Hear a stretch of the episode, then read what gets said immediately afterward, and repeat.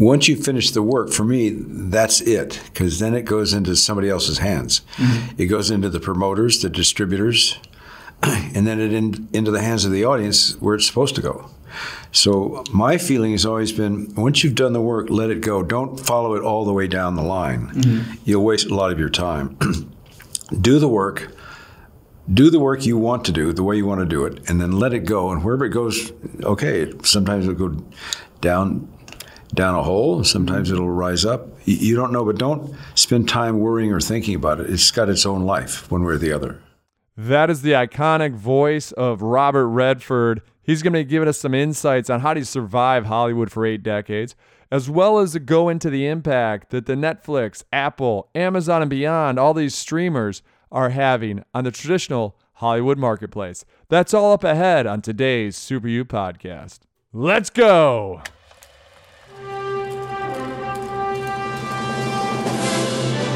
It's one small step for man. Liftoff. We have a We We choose to go to the moon not because they are easy, but because they are I have hard. a dream. You can't handle the truth. seven, Six, five, three, two, One. Super, super, super, super. Super U.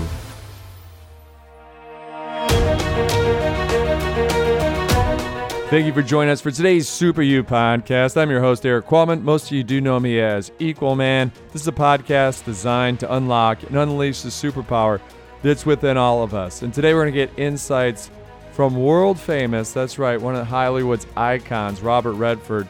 If you're not familiar with his work, he was born on August 18th, 1936, in Santa Monica, California.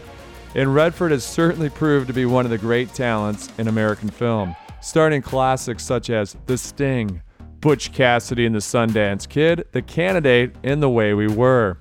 Out of all of his films, Butch Cassidy and Sundance Kid is Robert Redford's favorite. Now, for all those that listen to the podcast and you like to guess the heights of the people that we highlight on this show, I'll pause as you guess Robert Redford's height.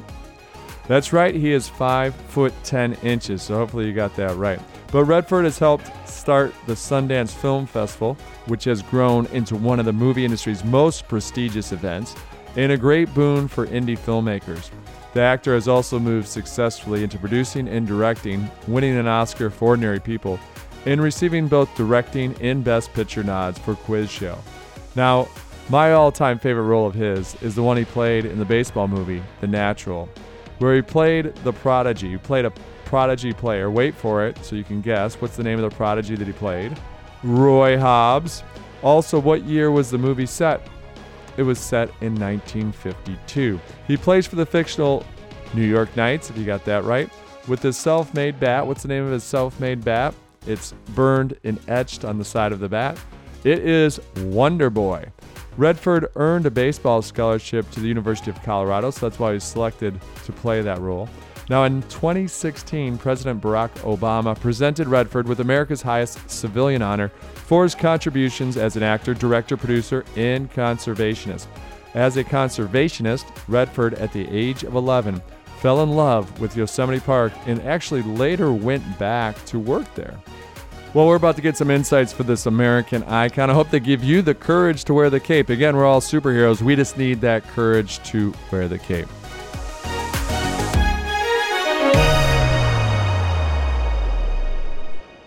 All right, now you started your career in the 50s. What are some of the challenges and stages of a career that is closing in, which eventually closed in on eight decades? I had a career that started in 1959, and I was doing a lot of television. I started in the theater in New York, and then the theater went to live television, and then live television went to film television. And over time, I, I came to realize that the value, uh, I think each of those sections had great value. And then finally, something settles in, and you do something that you get uh, known for. And I think that was Butch Cassidy.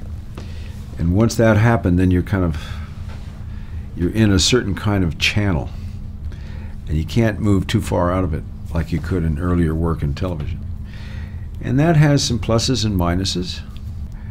And then you realize it was restrictive because you were then going to be seen. You, you saw yourself as a as an artist. You saw yourself as somebody that could play different roles and uh, different levels of emotion. And yet, consistently, you were judged by your looks. And I wasn't prepared for that. And you just hope that the work you do, if it's diverse enough, if it's different enough, that ultimately you will be seen for that. You helped create the Sundance Film Festival from nothing from the beginning. Now, where did such an idea come from? What eventually led to Sundance was I, I just felt that I was so lucky to be able to tell stories about the America that I saw. And that was more complex than was being advertised. And I would hope that other people like myself would have that opportunity, but it wasn't available to them. I was just lucky. So when in 1980, uh, things were changing drastically. Uh, Hollywood was becoming more centralized, and they were no longer going to make those smaller films along with their bigger films, therefore creating the category for independent film. Um, and then they were uh, they were uh, going to be following the youth market because uh, that's where the money was. At the same time, cable was just about to explode. Cable and video was about to explode, and I could see that there was going to be this gap. What about those films that I loved making when the studio system included them? So maybe we can create something where we will have a development process to filmmakers that have a different point of view, have a more independent point of view have a place to develop and work. And so that's what led to Sundance and then eventually the festival. We often talk about on the show progress over perfection. What are your thoughts? Do you feel that progress should be should be on one's own terms? Yeah, there was there was a moment where in in the very beginning I felt I had to do something that would get attention. I would do something that would uh, define me in some way so that I could stay in this business. I probably made some compromises um, that I wouldn't normally make by instinct. And then at a certain point, I said, wait a minute, um, I'm here, I've paid my dues. Now I really don't think I can go forward unless I do what I want to do the way I want to do it. And so I converted at that point and said, hit or miss, that's what I'm going to do. I'm, I'm going to move forward and kind of be more true to myself. Now, during the course, I was writing my latest book, The Focus Project, many very successful people like yourself said the key to their success was focus. Does this hold true for you? And I think that acting, what acting did, um, it was an odd form of therapy. It was an odd form of I- expressing yourself physically when you would um, resign yourself to the fact that you were going to be an artist, which meant hand to paper to articulate what you were feeling or a writer, but to be physical was a new one for me. And when that happened, something clicked, and I thought, I, I think I'm meant to do this. And therefore, all the energy that was going this way and that way, and maybe hurting other people and myself, as I was flailing around trying to find something exciting to hold on to, it all channeled into this, it, it all funneled into this mm-hmm. channel which is what I think saved me. I could I could put that energy, which was so displaced, I could put it into a an ambition or a function that had a, a shape to it. Now, as an actor, as a writer, or even as an inventor or an entrepreneur, when do you know it's time to let something go? If that makes sense, that the work is done and it's basically time to move on once you finish the work, for me, that's it, because then it goes into somebody else's hands. Mm-hmm. It goes into the promoters, the distributors, and then it in, into the hands of the audience where it's supposed to go. So my feeling has always been: once you've done the work, let it go. Don't follow it all the way down the line. Mm-hmm. You'll waste a lot of your time. do the work. Do the work you want to do, the way you want to do it, and then let it go. And wherever it goes, okay. Sometimes it'll go down down a hole. Sometimes it'll rise up. You don't know, but don't spend time worrying or thinking about it. It's got its own life, one way or the other. Now, you've seen an incredible amount of change in your lifetime. Actually, you've been a part of a lot of that change. Uh, Bob Iger, the former CEO of Disney, recently said that that Hollywood is going through a massive, that's his words, massive change and there'll be winners and of course losers and when you think about an amazon a netflix apple all getting into this space hyper competitive What are your general thoughts on this change? I believe change is inevitable. Um, and I think that we, we, can see that there are some people that um, go with change. There are others that don't because they're afraid of change. And since I believe change is inevitable, I, I want us to be able to ride with it and to use it to advantage. So the idea, the, the festival was meant to use change to, to underline the word diversity. And diversity is something I think moves the ball, and that's something I think we represent.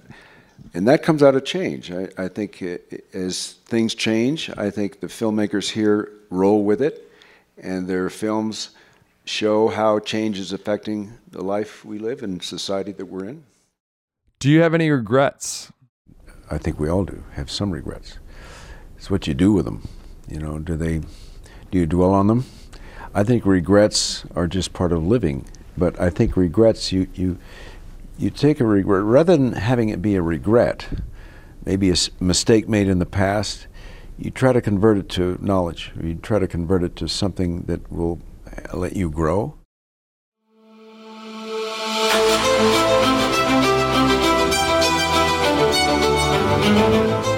There you go. Regrets are certainly a part of living, and I hope these insights helped you today further develop a growth mindset that each and every day, no matter how young or how old you are, have that growth mindset. It's just about getting better. It's that 1% better each and every day. It's about having that courage to wear the cape. It's about unlocking that inner superpower that is within all of us. And speaking of superheroes, this show, this podcast, is not possible without you, the listener, so thank you so much. But it's certainly not possible without the great production team that we have here at Equal Man Studios. And you know the names probably by heart now. We've got Jake Bryn, Maritza Gutierrez, and of course, Kelsey Gomez. So thanks again for tuning in to the Super U podcast. Don't hesitate to click a five star review, or if you think we're terrible, give us a one star. We'll make sure we're improving. But no, send us a note. Send us equalman at equalman.com, equalman at equalman.com. You can tell us what we can do better, or what are you liking? What do you want us to do more of? Or what we'd love to receive. What are some of the questions that you have that we can answer? Or maybe it's a guest you want us to highlight on the Super U podcast.